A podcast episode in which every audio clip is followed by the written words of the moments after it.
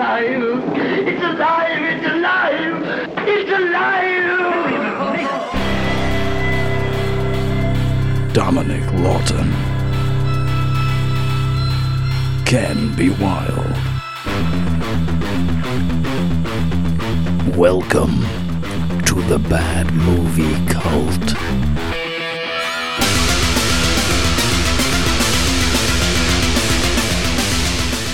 Today we are talking about what some people say is the worst film ever made. It is, of course, Manos, The Hands of Fate.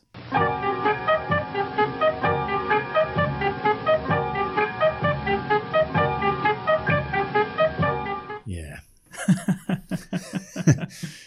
yeah. I, I said last time, uh, if you remember on the first podcast, um, that they're fun, these films. We like these films. Uh, we, jo- we enjoy them. Um, and then then this one was was brought in as our second podcast. And yeah, it, it, it it's just totally the opposite of everything that I said previously it's uh, it's just terrible. There's no enjoyment for this film whatsoever, and it's only on for an hour. And it still took two viewings to actually get to the end for me. Uh, just for this, I've seen it before and uh, just forgotten about it because that's how it should be for this film. Well, we can't have too much fun on this podcast. no, The audience aren't, so why should we? yeah, yeah. Um, I, I would think on this occasion, this is probably us talking about it would be preferable to anyone else just watching the film. Oh, whereas God, yeah. it was quite the opposite again on the other the other film. That was much better than what we were saying.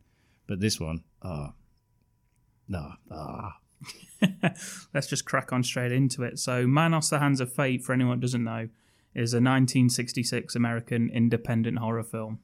It was written, directed, produced, and starred by Harold P. Warren, or Hal Warren as he is in the credits.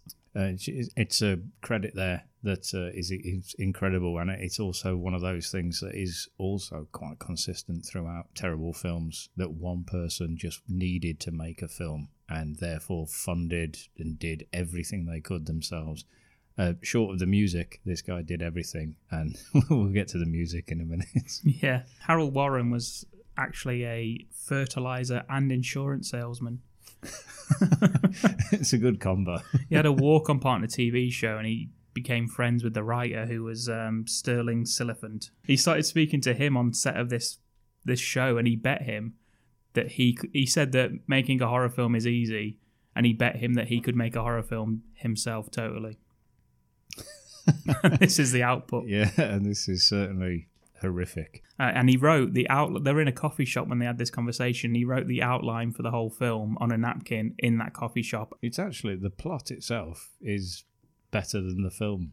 If you were just to tell somebody the plot, they'd be like, "All right, okay, that's okay." but the execution of the whole film, uh, that's something else. They had a budget of nineteen thousand dollars, which uh, in today's money is one hundred and fifty thousand dollars. It's nowhere near enough, honestly. Uh, if you haven't seen the film, do. Uh, and I apologise for that recommendation immediately because don't. um, and as for the plot, Ken, do you want to uh, let us know what you've got for that? Uh, it, it's simple. As I say, it, it, the plot itself actually makes it sound like it's a reasonable film. It's uh, a family get lost in the desert and stumble across a cult who sacrifice people, and uh, the leader takes women for his wives, hmm and that, that's it. They can never leave. That it's it's okay. That's that's not a bad plot, but it's a very very bad film. Yeah, well, it's what it's just. oh, man, I mean the the equipment they used to to make this film on was um, was rented, so they just got through scenes as quick as they could to get it back in time for the amount of time that they've rented it for. The camera only shot thirty two seconds of film at a time. It was a wind up handheld. You had to wind it up by hand to make this camera record, and they only had thirty two seconds, which is why there's so many crazy cuts to this film. And there are. There's pauses, there's scenes without dialogue, there's just scenes where people look at each other. Long scenes, even though you can do 32 seconds, that's a long time if it's just someone looking at someone else uh, in close up as well. And then we see the person they're looking at looking back at them for another few seconds. yeah. And uh, Harold P. Warren, by all accounts, was a fucking arsehole on set. He was just very easily to anger. Um, he was very amateurish, and the crew. so I saw a, a thing that the crew behind his back would call the film "Mangoes, the cans of fruit." behind his back. I'd probably watch that film. I'd watch it over this. Of course, manos in Spanish means hands. So the film's title is actually Hands, the Hands of Fate. Yeah, which is uh, again that's probably better because Man- Manos, uh, incidentally, is never in it. No, he's, he's, not in this film. he's the sort of god that they worship. Yeah, isn't not sure. Not sure what he's supposed to represent. A hand. It's just a hand. not, not not sure what his his powers are or anything like that. But if if he's just a hand, Yeah, and also it's worth pointing out that there was no, they had no sound recording equipment, so they recorded it and then they dubbed it all with about four or five people later on in a studio. and it's the the dubbing is uh, is just special. It Yeah. really is. The the the little girl is blatantly a, a woman doing the voice. Yeah, putting on a, a little girl's Yeah, voice, with her hand over her mouth. Yeah, which seems is- to do that a lot. which is terrible. But then again, you don't like the little girl. She's she's an awful character anyway. Yeah, she. Oh man, well, she. Luckily, she's only got about three lines.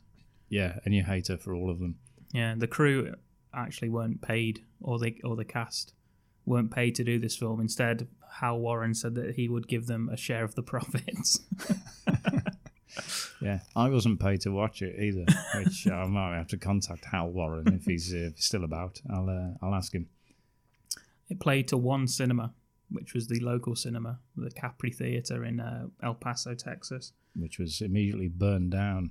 Uh, And- after, no, it wasn't, but uh, The the uh, it must have been close. I read that the um the premiere Hal Warren rented he got a big spotlight to go outside the cinema and he rented a limo for all the cast and crew so it felt it had a bit of a Hollywood feel unfortunately he didn't have enough to buy more than one limo so he told the cast to to, to queue up a block away he dropped some off then the limo would go round and drop and pick them up and drop them off again at the cinema to be honest, th- these stories are better than the film. so, if, if there was a documentary about how terrible the making of this film is, uh, it must be more entertaining than the film itself. Yeah, and this film was uh, just remained totally obs- obscure. And then 1993, uh, a TV show called Mystery Science Theater 3000, an American TV show, uh, found it, put it out, and uh, just sort of cemented its place as one of the worst films of all time, which it definitely is. Yeah, no, no argument there. No, Yeah, it, mo- most bad films you can still find humor in them, but this is just a, a, a pain. It's agony to watch it. Let's listen to, the, I guess, the theme tune. It's a nice bit of smooth jazz. Uh, yeah, the music in this film is uh, atrocious. It's uh, it's just like porn music from the seventies. Uh, I I had to turn the volume down a few times actually watching this in the middle of the night in case. Well, in case uh, anyone else in the house thought I was watching 70s porn. You probably would have been preferred to have been caught watching that than this. Yeah, at le- least I've had a reason for watching porn. But uh, yeah, it's in case my neighbour started banging on the the wall as well. Not more, not more 70s pornography. Give it a rest. It's the weekend, Ken. Yeah, but uh, yeah, but that that's that's your music, and it's almost constant throughout the whole film. There's no, no let up at all of music. It's even when dialogue's happening, they play music in the This- background, and it's just really, really intrusive. Just this horrible, awful. yeah, just this horrible, horrible jazz. Yeah, we, we we actually discussed is it is it a clarinet, is it an oboe, or is Bassoon. it is it a bassoon? yeah, and we still don't know because you know we're not looking that up. Yeah, we're not fucking jazz instrumentalists. we're not sitting there discussing the. Uh, This isn't the bad jazz cult. it might be if I have to watch more films like this, I might change the whole thing. Well, and here for your listening pleasure, some of it, Man Manos the Hands of Fate uh, not theme not, tune. not the entire soundtrack, obviously.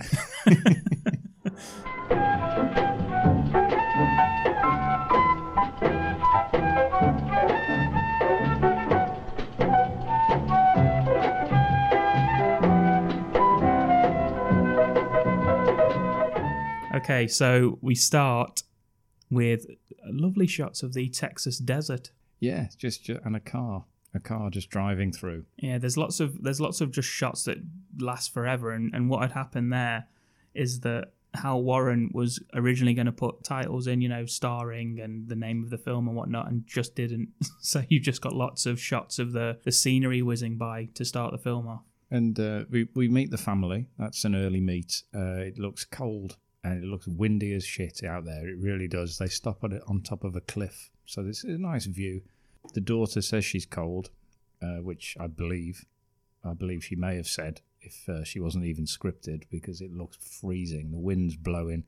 She's struggling with a dog, which she does quite often, actually, throughout the first bits of the film until the dog just gets killed. Pe- people are already saying something without any vocals. There's, there's there's no dubbing on what they're saying. You can see they're speaking, but we don't get to hear what they say, and who cares? Yeah, more more than likely, maybe an ad lib that they put in, and then they forgot what they said, so they just left it.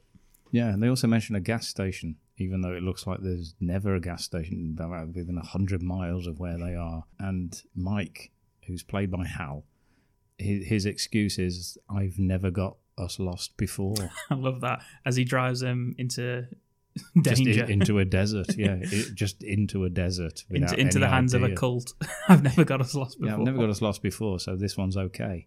Yeah, it's all right if I do it once. We should be pretty close right now. The agent said it was about 12 miles from Highway 10, and that was Highway 10 back there. But you know, we should have asked for better directions at the last gas station. Listen, I've never gotten us lost before. He tells his daughter that he's going to put the top up on his convertible car, and then just doesn't bother. This is this is uh, after they've decided that singing "Row, row, row your Oh, boat" God, yeah. would be the best course of action to keep the holiday on plan. All, all at different times. Yeah, they they do the overlap of "Row, row, row your boat." If uh, you know that song, it's the best song in the film uh, due, due to the sheer awfulness of the rest of the soundtrack. Why don't we sing a song to help pass the time? Hmm? Row, row, row your boat gently down the stream. Merrily, merrily, merrily, merrily, life gently is down the stream. Merrily, merrily, merrily, merrily, life is but a dream. Stream. Merrily, merrily, merrily, your merrily, life is down but the a stream. dream. Merrily, merrily, merrily, merrily. and then they get pulled over by the cops. And these these cops are hardcore. They don't take no nonsense. All right, mister. I see you have a taillight problem. No excuse. Running late, first vacation, kid getting tired. That's too bad. Well, can't you give us a break, officer? Well, all right. Unless no, that's it. He's just like, okay then. Just next time, if you're late, set out earlier. yeah, he gives them old Some Captain good- Hindsight. Good, here. advice. That's good advice to anyone who is running late. Don't.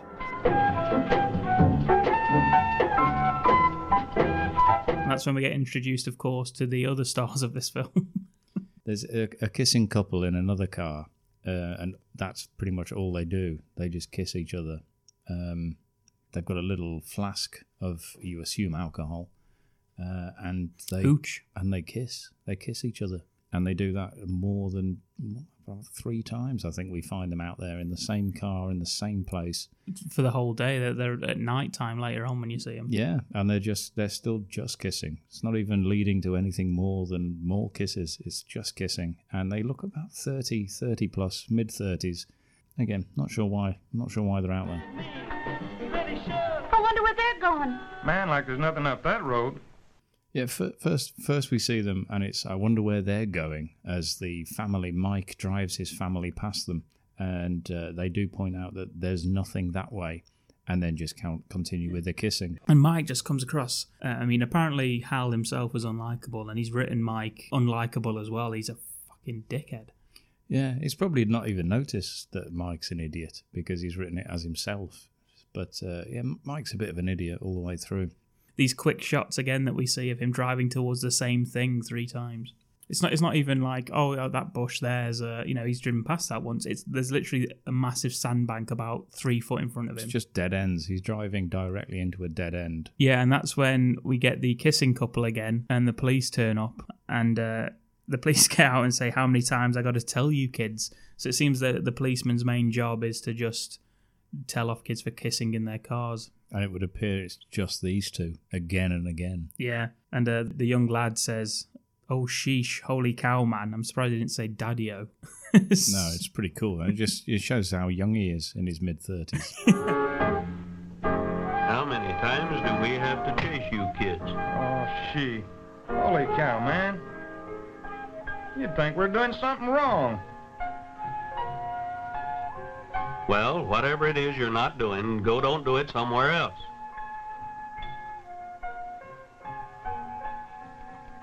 Why don't you guys leave us alone? Come on now, no wisecracks. Just go on home. Okay. Get going, get going. Right already. and that's the whole scene. yeah, I'm not even sure if if kissing in a car is illegal. Even the '60s on the I don't, I don't know. I mean, I don't know. I'm not, I'm not doing it, but uh, Is it lollygagging? Is that what that's called? that's disgusting. not on this budget, there wasn't.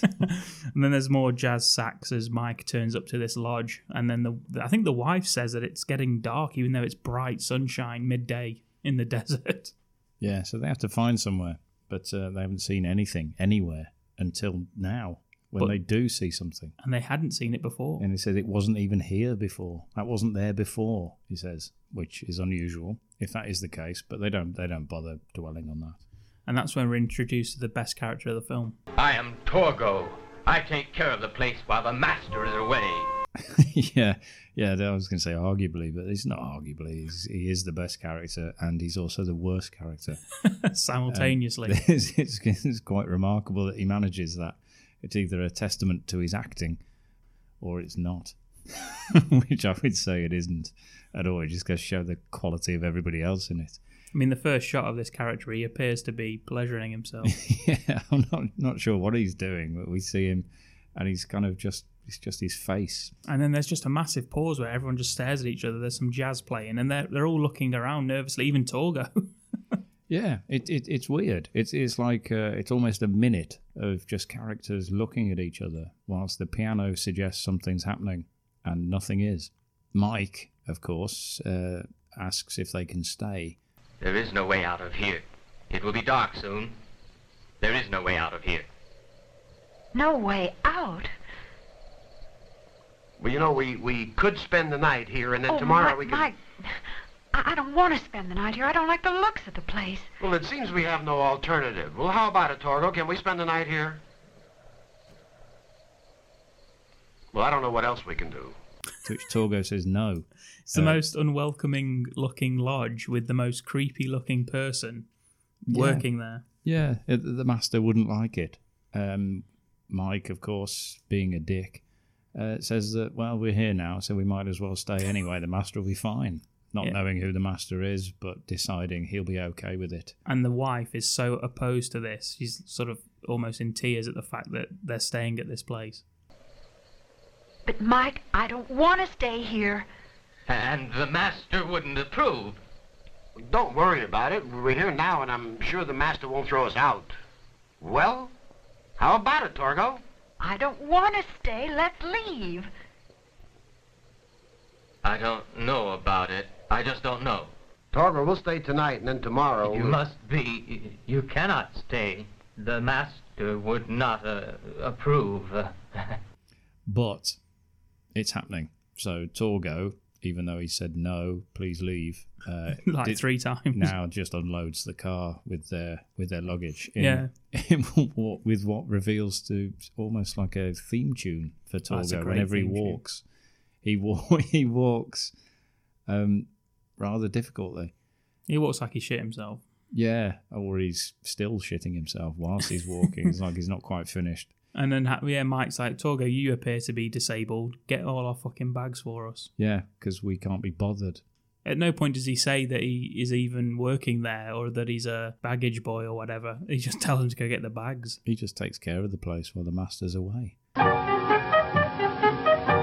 Uh, it turns out, uh, reading into this film, that Torgo is supposed to be half man, half goat. He's got goat legs, which you can't tell from the, the, the film. what you can tell is that he's got padding in his legs, and that's it. And he walks like he's shitting himself. So, if, if that's what they wanted, I don't know why they didn't mention that he was half goat. Look at this. We then get a look at this, and we get the the painting, which apparently was painted by the wife of the person that played the master. So therefore, it's in the film fucking six times. Yeah, we, we look at that a lot. Um, there's there's lots of close ups of that. He's, he's with a Doberman, so the master looks a little bit like um, Freddie Mercury in this, um, and he's got a dog. He looks so sinister. Must be the master himself. Oh, Mike, I'm scared. He has the meanest look. And that dog. I'd hate to run up on him in the dark or even in the light for that matter. The wife exclaims, "The animal is the most sinister she's ever seen, even though it's pretty much just black uh, with glowing eyes." Yeah, you can, you can hardly see the the dog itself. Yeah, it's quite a dark painting. Torgo's theme tune, and then he shuffles. Yeah, he's, he's bringing the bags in. Again, anyone, even the daughter, could have brought the bags in a lot easier than Torgo seems to be doing. But, you know, they'll abuse the hospitality that Torgo's already refused them. and also, they, they seem to, to be trying their best to make it sound like this house is bigger than it is, where they, they lose things. Because from what it looks like, it looks like it's one room with a, a bedroom attached and possibly a kitchen, though you never see it. Yeah, it's just a couple of doors. It's just one room and two doors. And they spend a lot of time looking for things and, and shouting out, even though it's obviously there's only three rooms in this whole place. Well, we- we discuss we discuss the master because they've seen the painting and uh, they're asking a few questions. Torgo's got another line which he likes so much that he says it twice. That must be your master. Where did you say he was? He has left this world. But he is with us always. No matter where we go, he is with us. What? No matter where he goes. What does that mean? That dog is the most vicious looking animal I've ever seen. Well, I hope he goes where the master goes. There is nothing to fear, madam. The master likes you. Nothing will happen to you. He likes you. Likes me? I thought you said he was dead. Dead? No, madam, not dead the way you know it. He is with us always. Not dead the way you know it. He is with us always. Yeah, there's a, there's a lot of that in this film. A lot of repeated lines. Hal Hal loves a repeated line as well. Yeah, Hal loves a repeated line as well. Nice. Thanks. Is that when we get the wolf howls? Yeah, th- yeah. Th- then we hear then we hear a ridiculous animal noise. I don't know if it's supposed to be a wolf or what, but we never see what it is, so it doesn't really matter. It's just a noise. I mean, what would it be in the desert? Coyote or something? Torgo. Yeah. For all I know, I don't know. It could have been anything. But the the, the little dog that um, the, the the daughter has been wrestling with. Uh, the daughter is called Debbie, by the way. It's not relevant, but uh, you know she deserves some sort of recognition. Um, the dog runs away outside, so the dad goes to have a look. So Mike's gone to find that dog. Gets his gun. Obviously, you got to go. He goes to the car, gets a gets his gun out. Get, get back in the house, damn it. My God, Mike, what happened? He's dead. Peppy's been killed. Get back in the house, honey. Yeah, the dog's dead. That, Oh. That's yeah. Sorry, sorry to break it to you like that, but the dog dies. Peppy is his little, name. Little Peppy, and um, Peppy. yeah, he's dead, uh, which is represented by a small ball of fluff on the floor. The wife then cries, "What kind of place is this?" She wanted to leave when she got there, and she wants to leave now. And that's all she literally spends the rest of the film just complaining she wants to leave. And Mike's just happy to be there for some reason. Uh, he shouts Torgo uh, to try and explain the stuff to him. The door opens, uh, the only door that you can see from the room, and Torgo is behind that door and says, "Did you want me?" Uh, which is obvious because they were shouting his name and he's right next door. So he, he figured it out, and um, he says, "We must leave." Yeah, But- get but- get the bags. Yeah, yeah, get get the bags, you cripple. He doesn't say that, but uh, you know, He tries the car, and the car does not work. No. And they can't leave, apparently. Torgo explains this to the wife because the master wants you for his wife. This is this when he does the, the yeah, he Yeah. does the hand thing. Torgo then uh, raises his left hand and very, very slowly approaches her face and strokes her hair. She just allows that to happen. Yeah, not not since not since the scary movie Small Hand Guy has it been a more awkward hand towards the face moment. Um, so, but she does let it happen. She lets it happen, but she she's making noises like she's not happy about it. Yeah. Although he is a small crippled man that she could easily fend off, but she doesn't. And But, then uh, Torgo does a 180 after what he just said and says, "Actually, I want you for myself." Don't you ever try that again, you beat! The master wants you, but he can't have you. I want you. Stop that talk this instant, you hear? He wants you, but he can't have you. Mike! Mike! she slaps Torgo across the face. Uh, Torgo gets slapped a little bit later on as well, so it's it's a thankless character really for Torgo. She seems to just forget totally that Torgo's done that to her. So when Mike comes back into the house, she doesn't say a damn It's thing. be- it's because he says, uh, "I will protect you," and she's like, oh, "Okay, then I won't tell my husband," and that, that's that deal made. Um, Debbie, meanwhile, just gets up off the sofa. She's asleep. She sleeps for a lot of this film. It's unusual for a, a small child to have no energy whatsoever and just sleep through everything. But uh, she she wakes up and uh, just just leaves just leaves the room whilst they're in it, Staring at the painting. Yeah, they're ju- they're just in the room, and again, there's only two doors, so when they can't find her and the panic ensues, she's pretty much gone out of one of those two doors.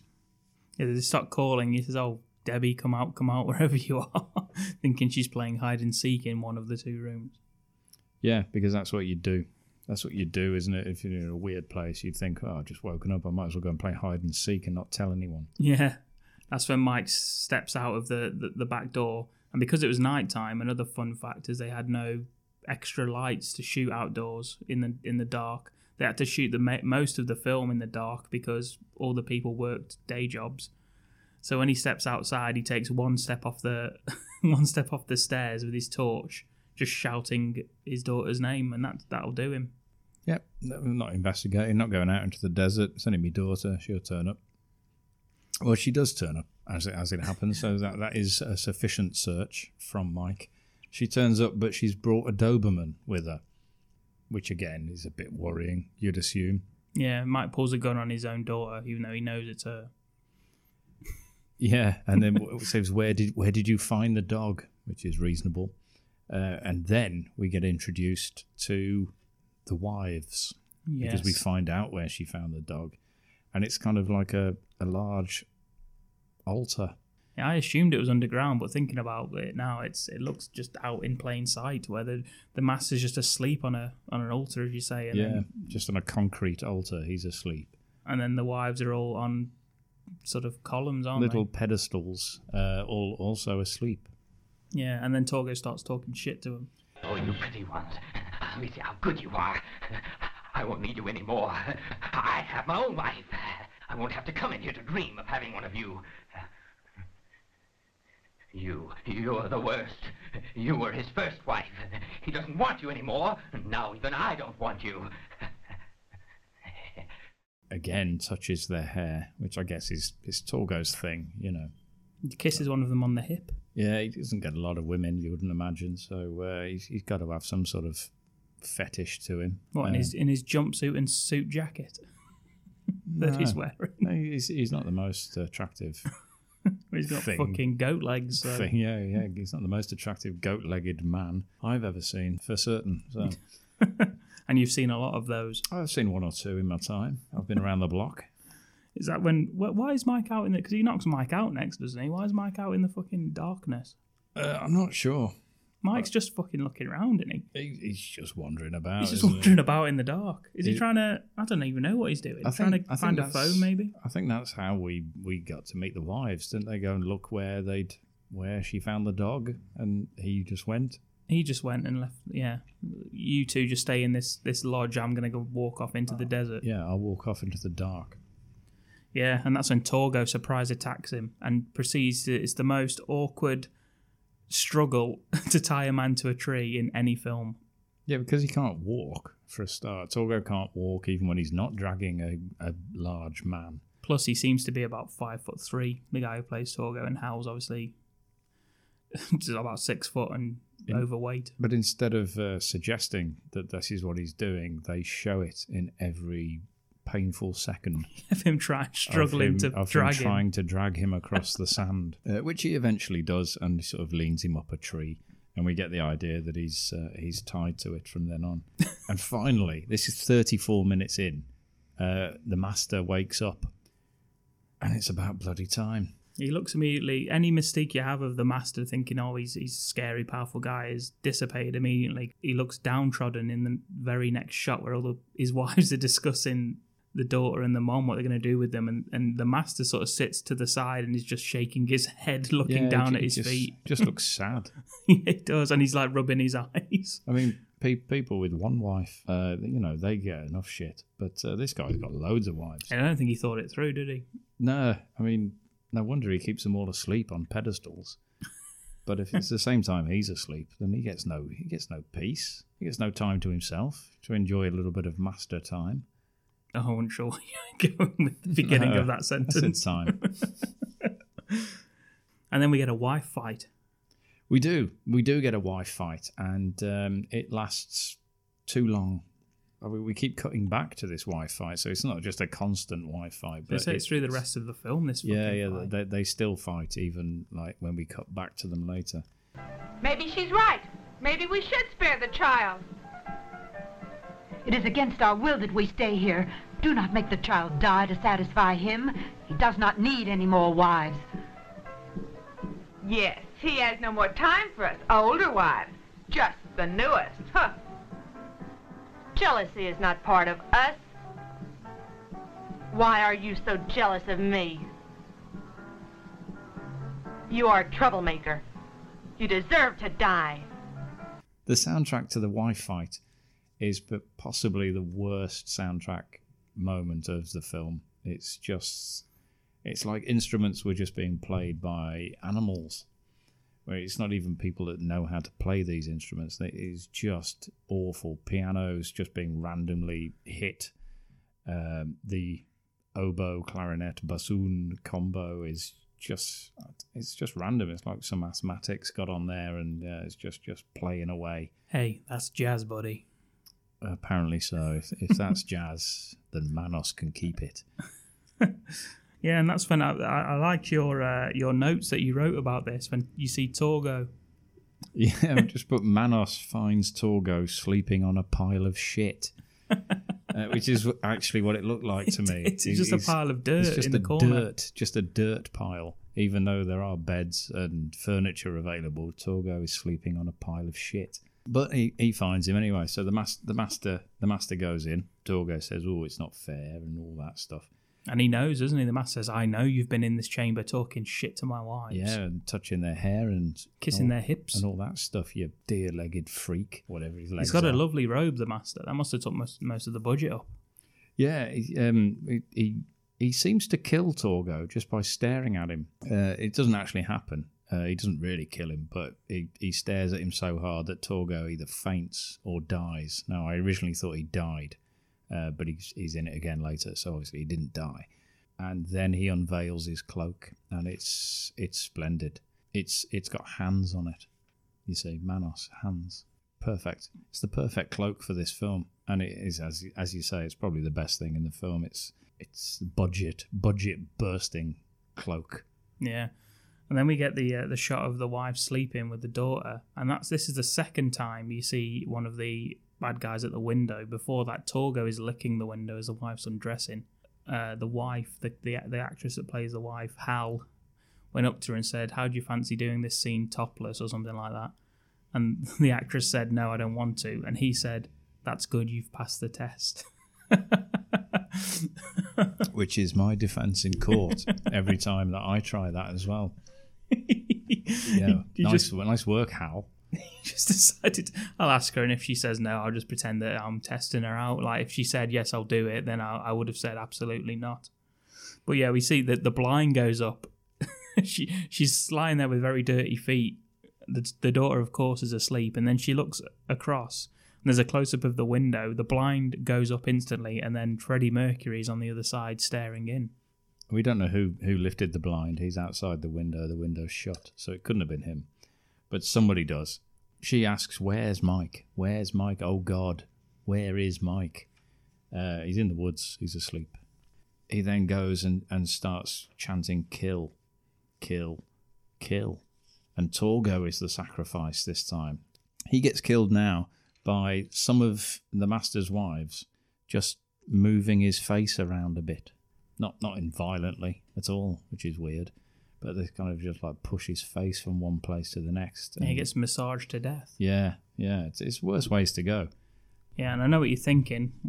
What's happened to our hero? Because you know we can't just leave Mike tied to a tree. And sure enough, he wakes up uh, very easily, gets himself away from the tree. Must use an elastic band to keep him in. Yeah, it doesn't doesn't seem to be tied up at all. Actually, maybe somebody slapping his face has uh, un, unravelled his ropes. But uh, probably more of a, a look at uh, Hal Warren as a person was when he goes to the, the door and says, "Margaret, it's me. Let me in," and she refuses to. Yeah, she doesn't. She just ignores him, I think that's probably happened to Hal more than just in this film. and by more people than just Margaret. Yeah.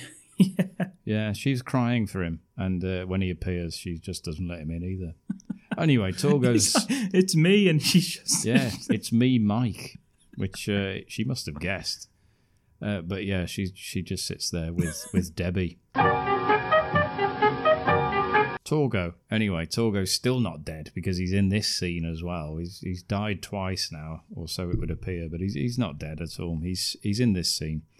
Um, the master uh, grabs his arm and he, he puts it near the staff. If you remember, Dom mentioned that he had a staff with a hand on it.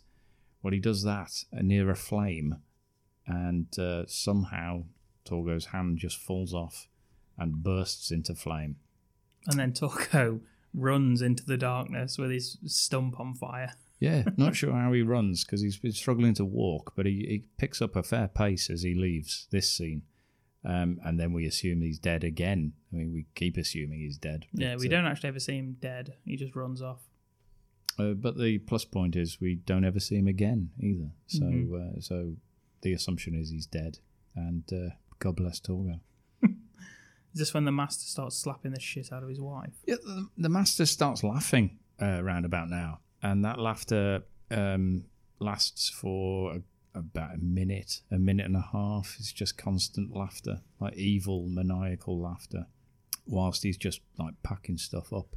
Yeah, just just laughing, laughing at nothing, or, or how evil he is and how Torgo's got no hand. I don't know what he finds funny, do I? He's, he's the master, for God's sake. Then he starts slapping his wife, yeah, numerous times because there's one wife that's uh, objected to it, to well, to the, the- film. I yeah. don't know. She's objected to something. She's objected to a child being involved. Yeah, basically, the, the master seems to be a paedophile who wants the, the daughter as his wife, and this one wife, one of his other wives, says that she doesn't agree with that. Yeah, he doesn't like that. The master, he kill whatever he wants. He's, you know, he wants wives. He gets wives. That's how he works. That's how he operates. Yeah, so he just slaps the shit out of her face, probably for longer than he laughs, which is already like a minute and a half. So that's two minutes of just slapping the same woman in the face, and we get to see every single slap, and it's they're awful. Obviously, they're not really slapping her, but um, well, he sort I of don't know. dances around for a little bit as well, flowing his cape Yeah, about. yeah, not sure what he's doing, or whether they forgot to put some sound effects of extra slaps in or something. But uh, It just seems very unfocused. This it's like the master is dealing with Torgo, but then he's fine to just let those guys run off. Uh, that the family sort of run off into the desert whilst he's just pissing around, disciplining his wives. yeah, he should have left them asleep. That's what he should have done. That's when you wake up all your wives. What do you expect? And then disappearing off into the woods just gives another chance for Mike to prove how unlikable he is by constantly berating his wife who's crying and his daughter who's sad. Yeah, they, they they've escaped. So they've they've escaped the house. They're now in the desert. Um, the obvious suggestion of what they should do next is go back to the house. No, Maggie, we can make it. We'll rest here for a minute. We can make it.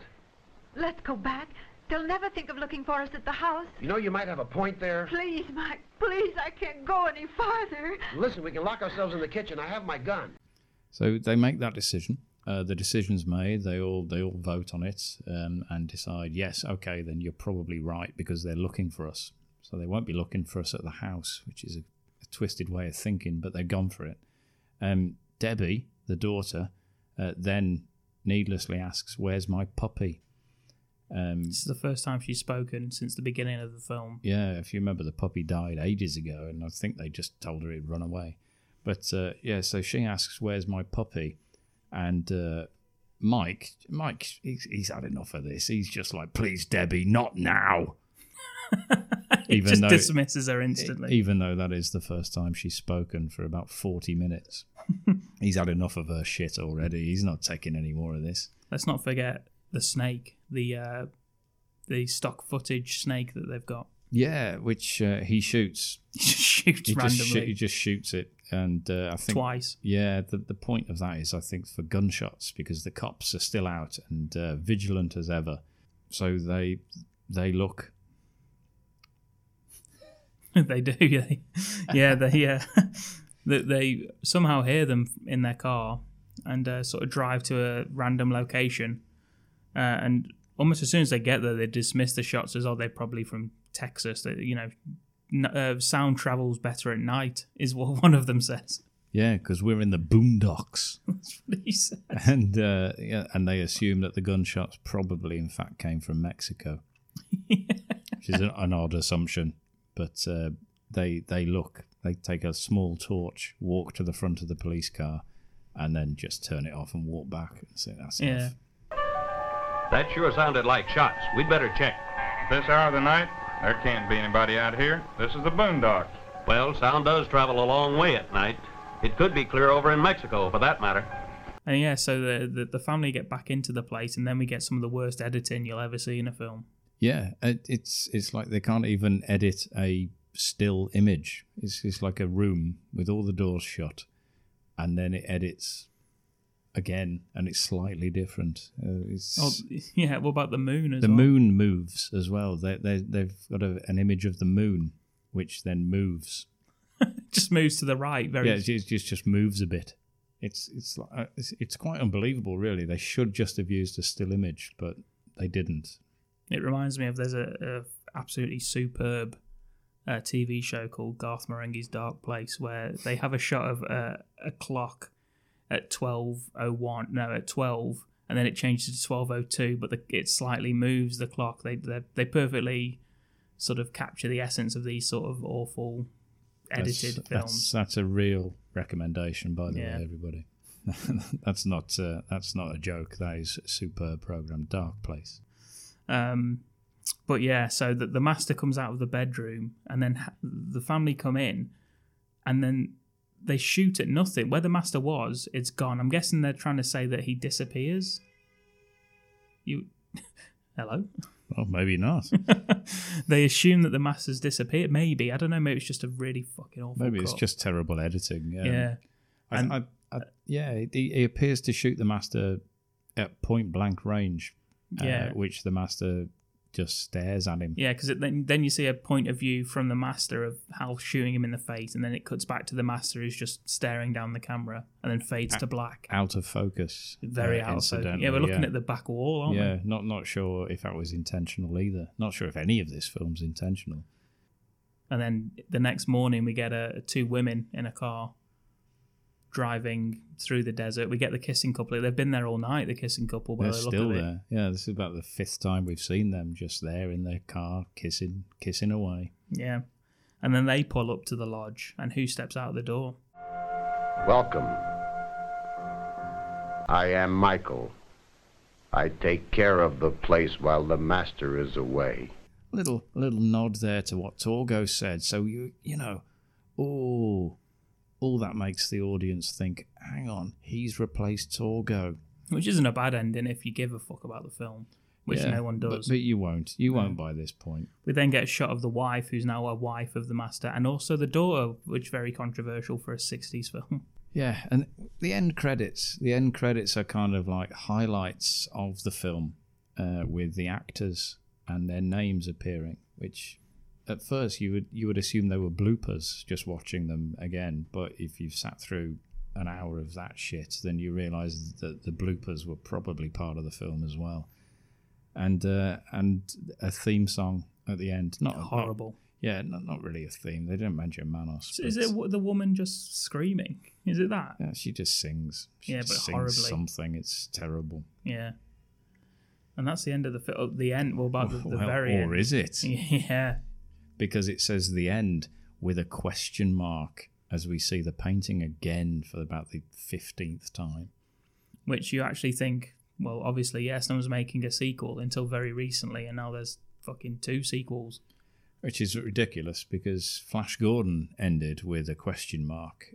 And uh, I've been waiting for that sequel to be made ever since, uh, hoping that they would do it. And this film, this has the end with a question mark, and I never ever want to see these sequels at all.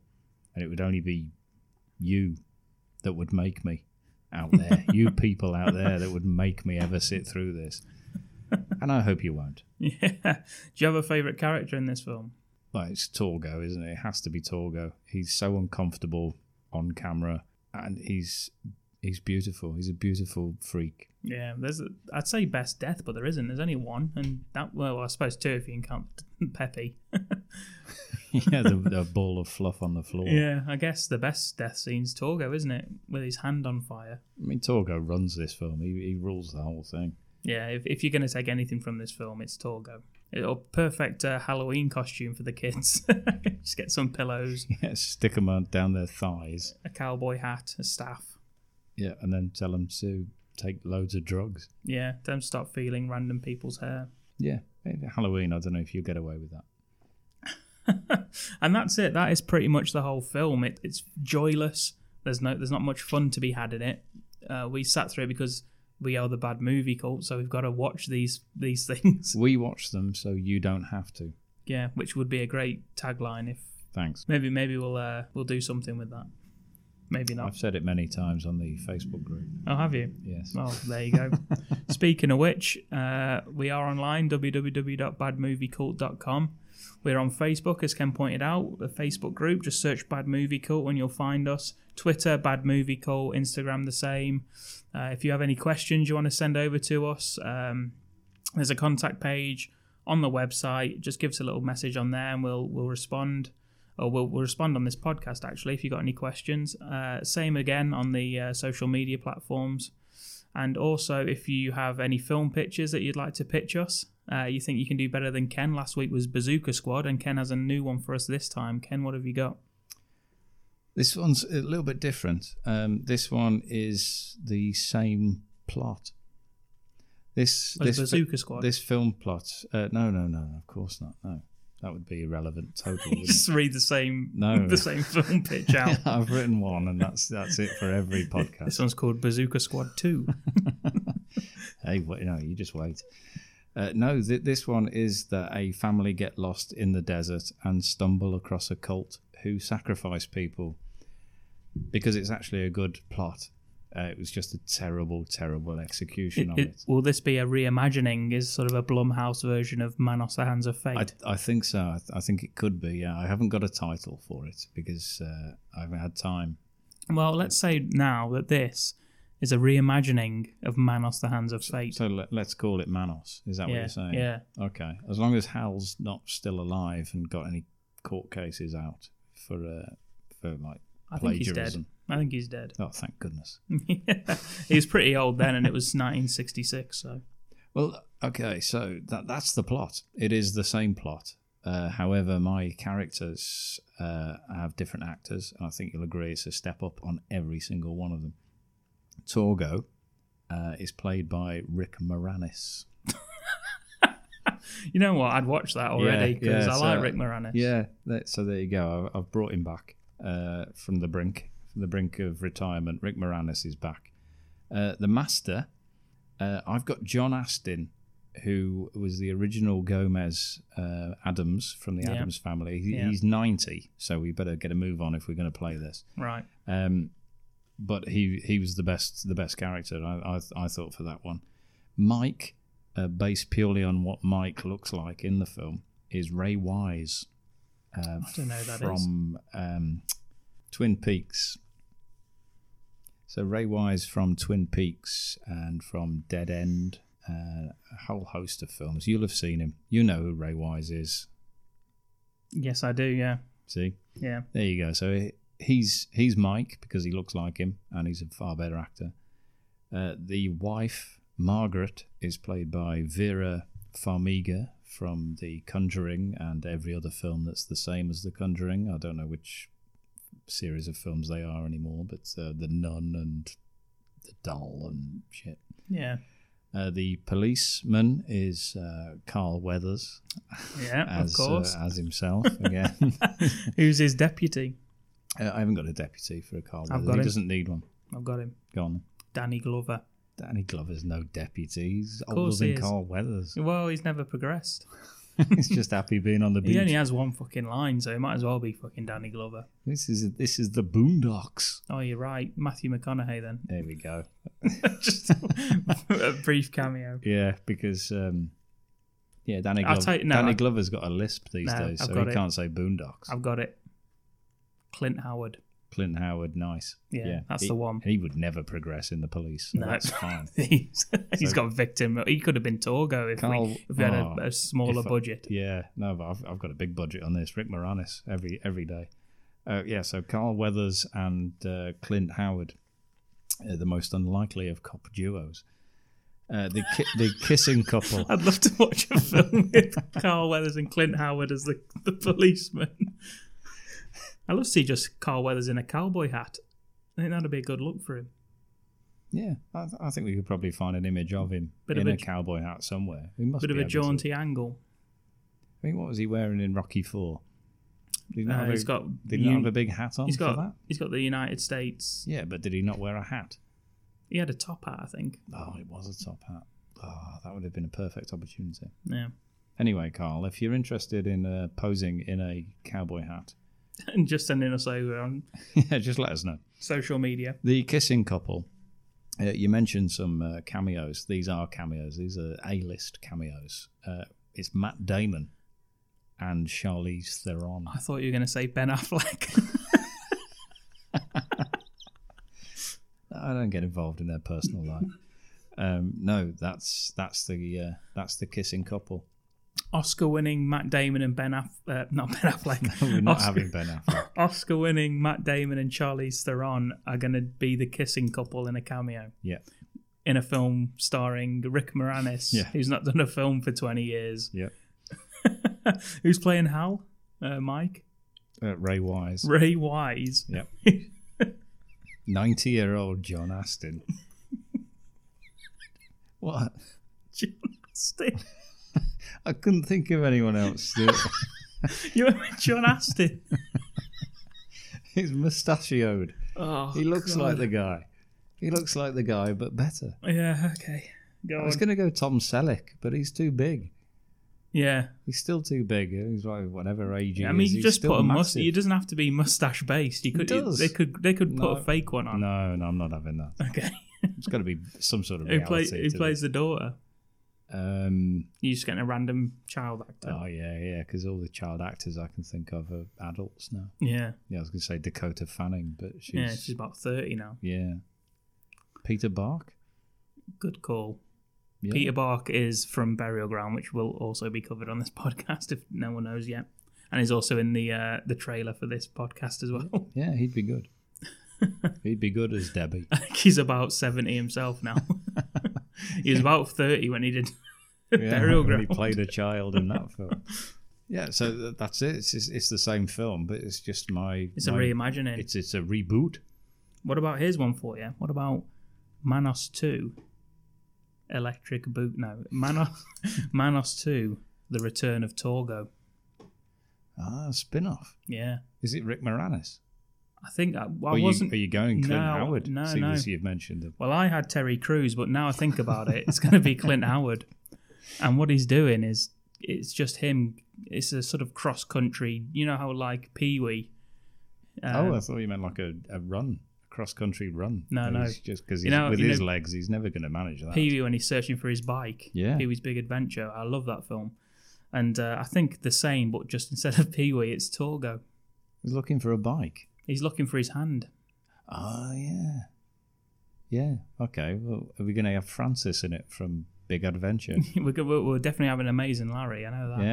yeah, yeah, yeah. Well, yeah, because he's got something to say. But this isn't my film pitch; it's yours. Uh, what? So is it going to be filmed on location, Texas? Loads of moths, Yeah. shit, Yeah, equipment. yeah.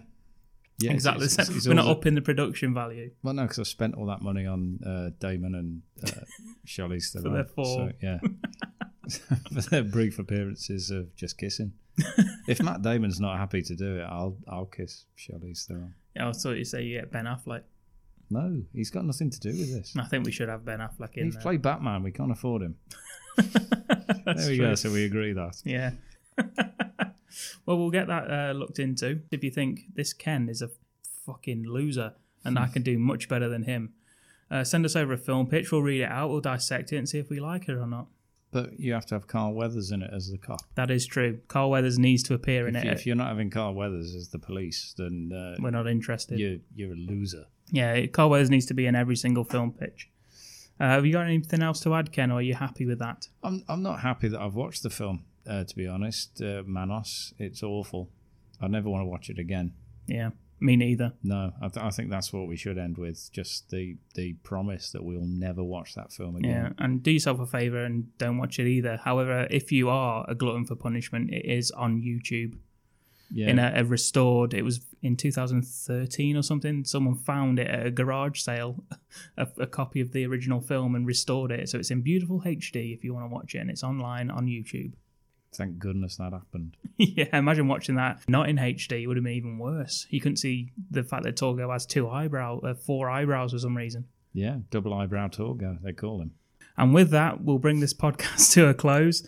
My name's Dominic Lawton. As always, thank you, Ken B. Wild, for uh, watching the film, turning up, and uh, just being you. I appreciate that. and we will see you next time. See you later. Bye. Forgetting you is the thing that I cannot do. Yet I